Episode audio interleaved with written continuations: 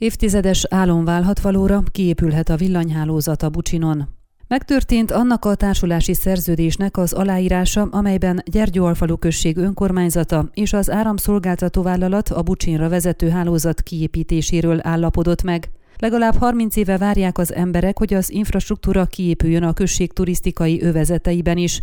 Nagyon körülményes volt ezt elérni, sokáig húzódott, és eddig ez nem tudott megvalósulni. Most sok nehézség árán, de elindult ez a folyamat.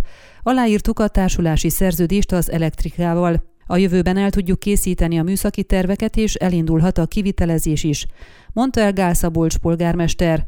Hozzátette, ehhez a községnek hitelt kell felvennie. A következő lépés tehát az, hogy a finanszírozást biztosító egyik bankkal megállapodjanak erről.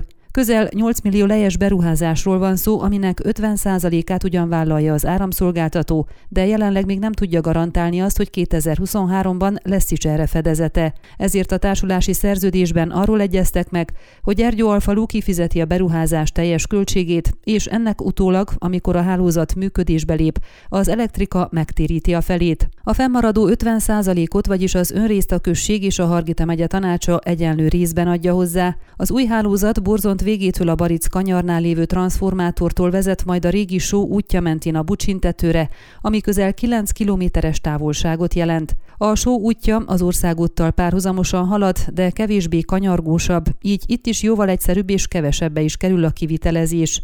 Ugyanakkor azért is választották ezt az útvonalat, mert jóval több hétvégi házhoz juthat így el a hálózat.